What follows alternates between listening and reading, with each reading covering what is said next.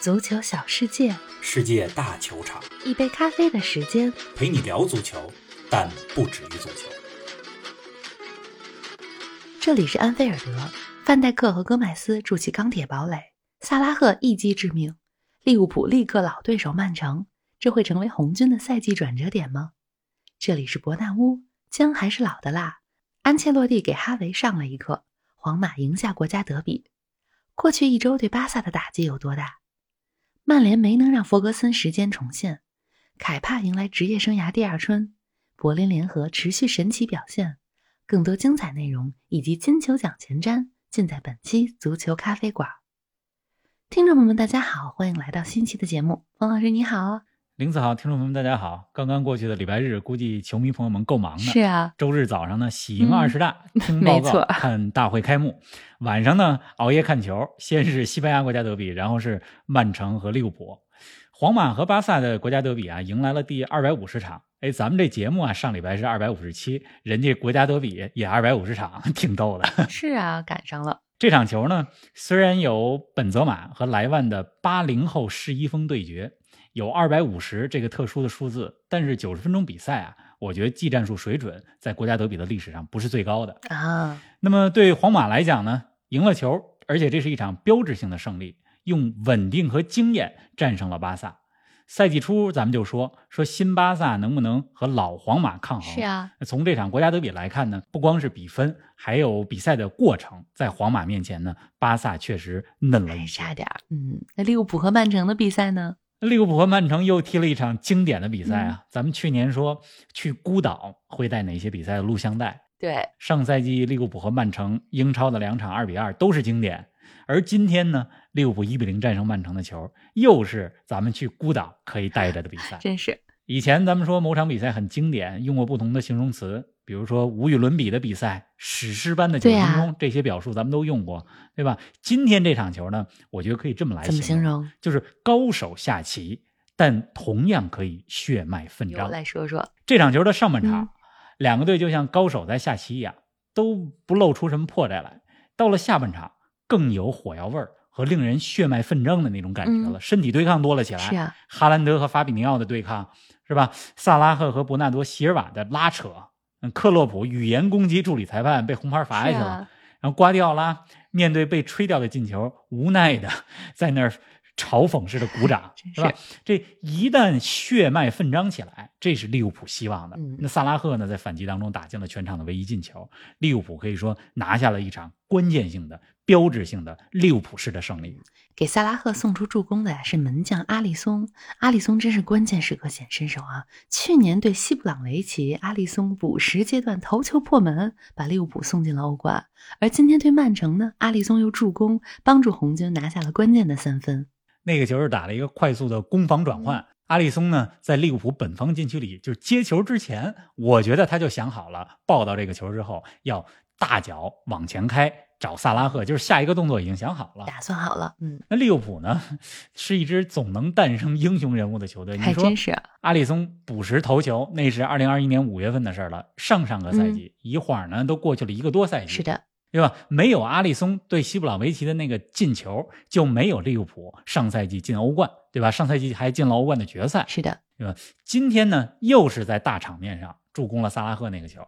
当然，那个球多少有一些运气成分，哎，人家说运气也是需要能力的，也是能力。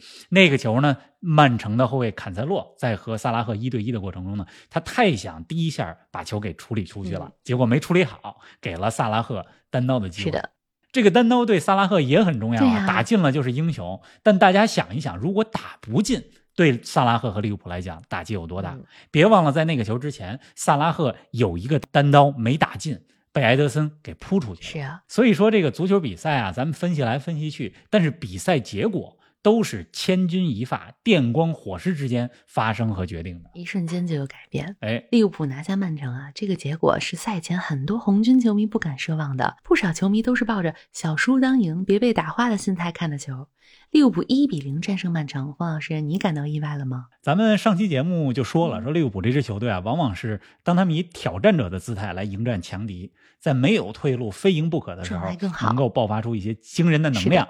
对我比利物浦球迷要乐观。嗯前几天还跟一个利物浦球迷在聊，利物浦球迷说 说，哎，周中客场七比一赢了流浪者，咱们周末不会一比七吧？我说我说不至于。嗯 对，我说一个观点啊，嗯不知道大家同不同意怎么呢？就是对皇马、曼城这些球队来说，他们发挥百分之七十甚至百分之六十就能赢球，嗯但是对利物浦来说，不存在百分之七十、百分之六十。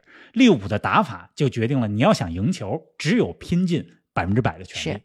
这是由球队的精神内核和战术打法所决定的。咱们说亚马逊有纪录片，对吧？有一个系列叫什么呢？All or Nothing，就是孤注一掷。是的，孤注一掷这个词儿和利物浦特别配。只有零和一百。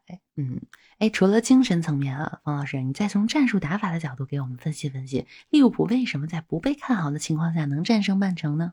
这个事儿呢，我看完球之后还真的复盘了一下。嗯我觉得利物浦拿下这场比赛呢，有四个原因。嗯，第一呢，就是开场阶段没丢球。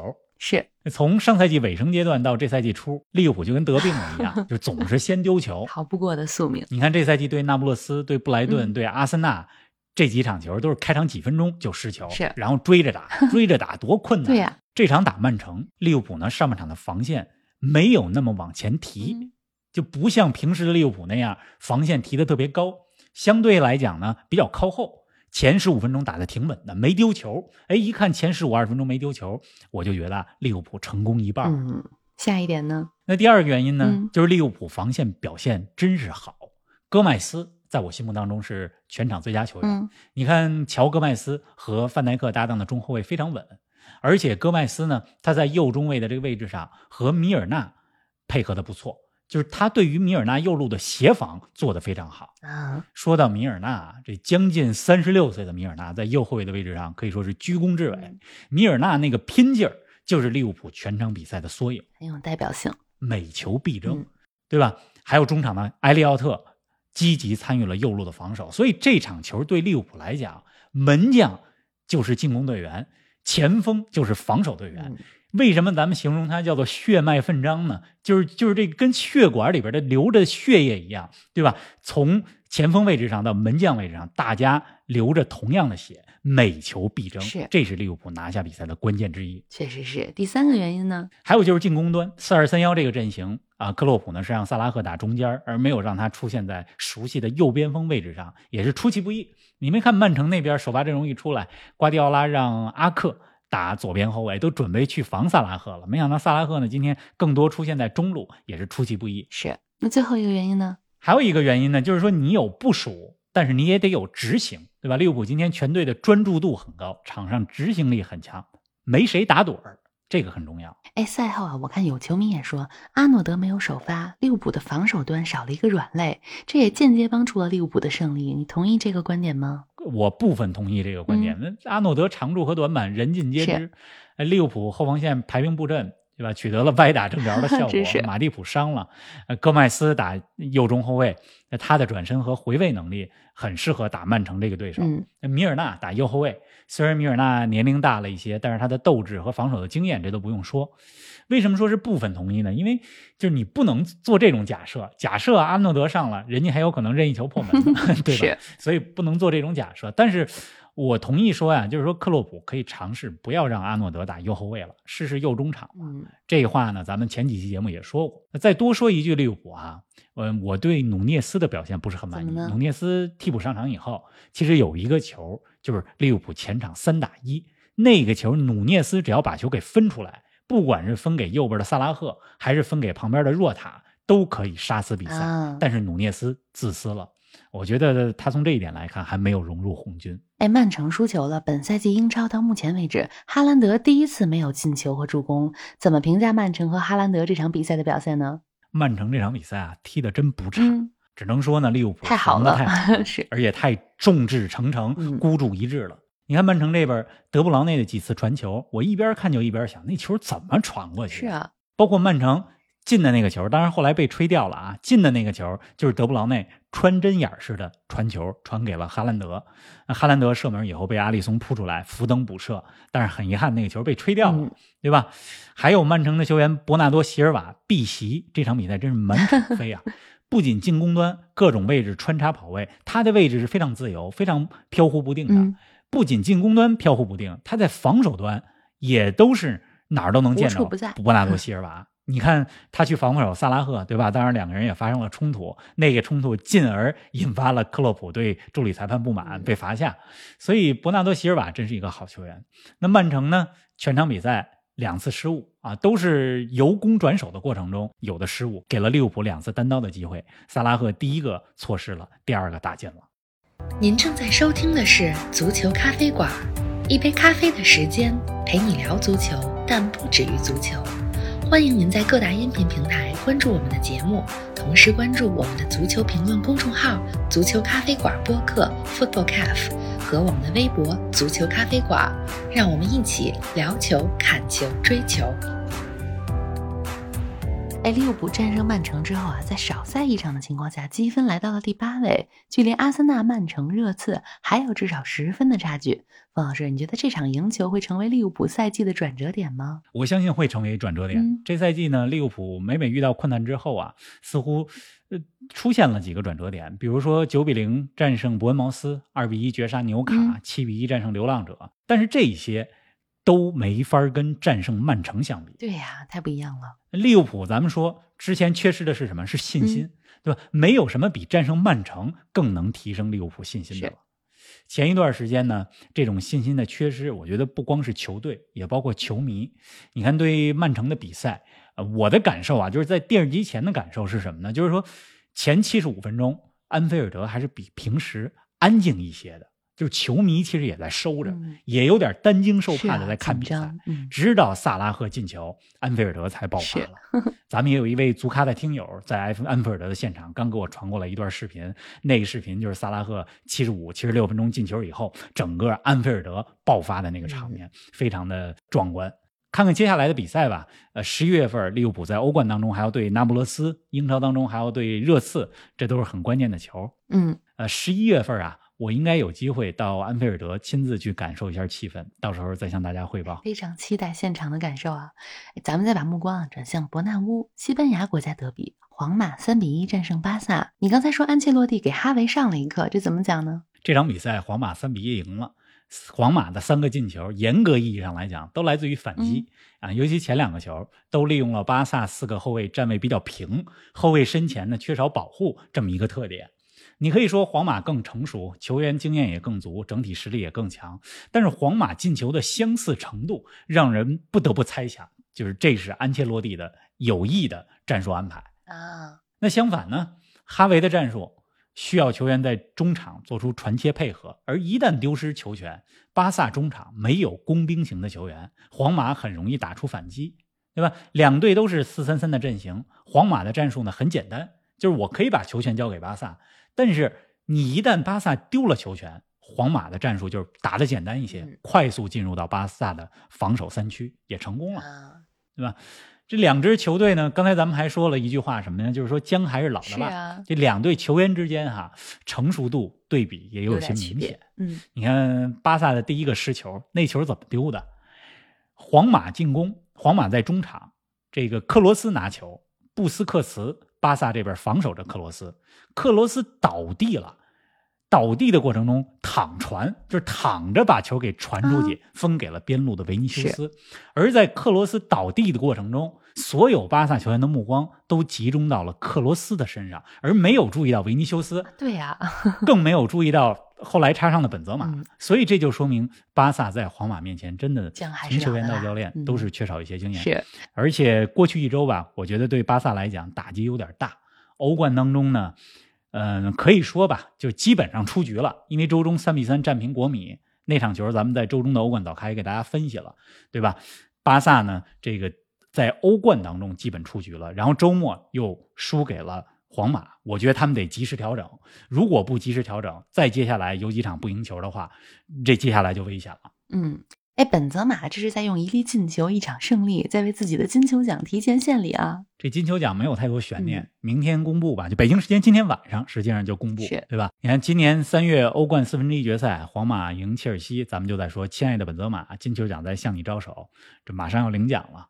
对吧？莱万也说了，说如果不取消今年的金球奖，金球奖肯定是本泽马的，没什么悬念。嗯你看莱万这话呢，还有点水平。一呢是赞赏了本泽马，二呢是提示了大家，这二零二零年金球奖取消了，如果不取消，当年是我会说，嗯，反正除了这个金球奖吧，我最关注的就是金童奖。就在这个仪式上呢，还会颁出金童奖。嗯这个奖项是二零一八年开始设立的，是奖励评出来最佳的二十一岁以下球员。像前几年姆巴佩、德里赫特、佩德里都得过奖。那今年呢，穆夏拉、萨卡、贝林厄姆，这都是当选呼声很高的。啊，反正这三个人里边吧，我希望萨卡或者贝林厄姆能够当选。那萨卡去年欧洲杯上射丢点球，对吧？到今年恢复信心，而且踢得越来越好，一直在涨球，帮助阿森纳在英超领跑，真的很棒。嗯昨天晚上阿森纳客场一比零赢利兹联的比赛里边，萨卡打进了一个非常漂亮的小角度的爆射，是的，对吧？贝林厄姆，咱们之前短视频包括播客节目里边也讲了，十九岁就尽享大将风度，所以我觉得无论是萨卡还是贝林厄姆当选，呃，都是我心目当中的最佳人选。嗯，咱们再来关注一下昨晚进行的其他比赛啊。曼联零比零战平纽卡，C 罗的进球被吹掉了。方老师，你觉得那个球应该算进吗？那球挺有意思的，那球是纽卡后场开定外球，纽卡的后卫舍尔呢把球这个轻轻拨了一下，给门将波普，波普准备开球，C 罗过来呢就把球给抢走了。偷袭得手，打空门，那意思你这球已经发出来了，对吧？但是裁判呢把球给吹掉了，意思是人家还没开球呢。啊，反正我看了好几遍回放，我觉得被吹掉没有问题，因为那球纽卡的后卫舍尔，他的意思就是让波普门将来发这个球，确实还没发球呢。被抢走了。那 C 罗过来抢，这么做也没问题，对吧？万一裁判给了呢？所以抱着一点侥幸的心理也完全没问题是。这个画面呢，让我想起就是高中的时候踢球，怎么呢踢比赛，我遇到过一个类似的情况，就是呢，球出界了，出了本方的底线，然后我呢用手把球给拿回来，啊放到本方的这个球门区的球门线上，嗯让守门员发门球，嗯然后裁判过来了，判我手球 给了对方一个点球。呵，其实那球已经出界了，啊不过裁判没看见。嗯反正就是这种这种小事儿吧，挺有意思的。确实，哎，说回到曼联哈，这个曼联没能赢球，福格森时间没有再次上演。呃，周中上周中，周四晚上，周五凌晨，曼联欧联杯当中一比零赢奥莫尼亚，就最后一分钟进球，福格森时间出现了，对吧？曼联赢奥莫尼亚的那场球，差点成就了塞浦路斯球队奥莫尼亚逼平曼联的奇迹。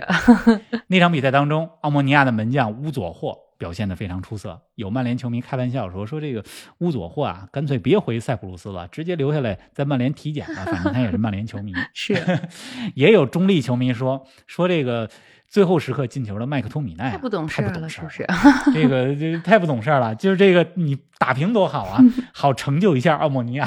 真是，当然这都是开玩笑哈。呃，反正这场对纽卡，呃，曼联，我觉得平局对双方来讲都是比较公平的，因为纽卡也有一两个球打在了门柱上。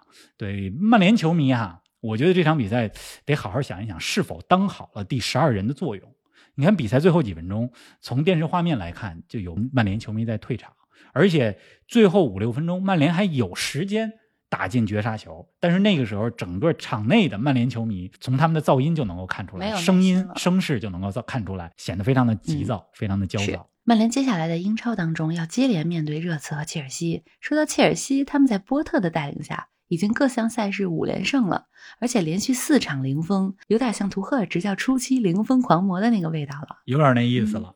切尔西二比零客场赢了阿斯顿维拉，芒特进了两个球。不过咱不说芒特，说说凯指导凯帕，嗯，连续四场零封不失球，而且这场对阿斯顿维拉，凯帕可以说是多次神扑。这场比赛当中，他七次扑救啊，尤其有一个球是对手阿斯顿维拉有一个近距离的头球攻门，凯帕给扑出去了嗯，真是神扑。赛后我看了技术统计，技术统计说，按照阿斯顿维拉的进攻质量，切尔西这场比赛应该丢两个球，但是凯帕让对手一个球没进。真是厉害这。凯帕真是焕发了职业生涯第二春。是啊嗯，哎，方老师啊，目前欧洲五大联赛都差不多踢了十轮了。我看了一下德甲积分榜，领跑的还是柏林联合，而且是领先排名第二的拜仁有四分之多。柏林联合昨晚是在主场二比零战胜了多特蒙德。柏林联合真的是要一黑到底了，成为德甲的莱斯特城了吗？刚才咱们说切尔西四场零封，嗯其实柏林联合也是四场零封。是啊，欧联杯加上德甲，连续四场没让对手进球。嗯厉害，这柏林联合双线作战，就是欧联杯和德甲能有这么强劲的表现，真是棒。确实，这场战胜多特蒙德具有标志性的意义，能赢多特，对吧？这是一个实力的象征。嗯现在德甲打了十轮了，柏林联合主场赢过莱比锡，平过拜仁，赢了多特蒙德，对吧？这么看，这赛季真的是前四就是欧冠席位的有力争夺者。是争不争冠，咱先不说，反正现在这劲头很有当年莱斯特城那意思了。哎，接下来这一周呢，没有欧冠，但周中呢，像英超、西甲都是一周双赛。冯老师，你有什么重点关注的比赛吗？周四凌晨，曼联对热刺；周五，巴萨对比利亚雷亚尔。这比赛呢都挺值得关注嗯。不过大家别忘了，北京时间的十八号晚上，中国女足国少队小组赛最后一场比赛对西班牙。目前呢，在这个 U 十七女足世界杯当中，咱们这个组小组四支球队都是三分。嗯，这中国女足因为净胜球不占优，所以最后一场比赛要想出线的话，必须战胜西班牙，不容易。因为西班牙是二零一八年 U 十七女足世界杯的冠军队，反正女足姑娘加油吧。是啊，另外呢，这周还有两场美洲的比赛，其实我挺关注的。一场比赛呢是南美的，就是巴西杯的决赛第二回合，北京时间的二十号的上午，周四上午，弗拉门戈对阵克林蒂安。第一回合呢，两个队打成了零比零。为什么我特别期待看弗拉门戈和克林蒂安的比赛呢？因为这两个队里边有不少我们的老熟人。克林蒂安这边呢，有着一些中超旧将，比如原来国安的奥古斯托、山东鲁能的吉尔、格德斯都在克林蒂安。那弗拉门戈那边呢，有佩德罗，佩德罗咱们之前跟大家介绍过巴西版的莱万，是对吧？而且这两个队，一支是圣保罗的球队，一支是里约热内卢的球队，值得看看。这个两个城市之间的球队对决非常值得看看。，还有哪场呢？然后周五上午还有一场球，周五上午洛杉矶德比。咱们今年夏天的时候也说过，洛杉矶 FC 对吧？基耶里尼和贝尔加盟的这支球队。那么美职联到了季后赛阶段，季后赛阶段来了一场重量级的对决，就是洛杉矶德比，洛杉矶 FC 对洛杉矶银河。这是北京时间周五上午啊，大家有空的话可以了解一下，关注一下，看看。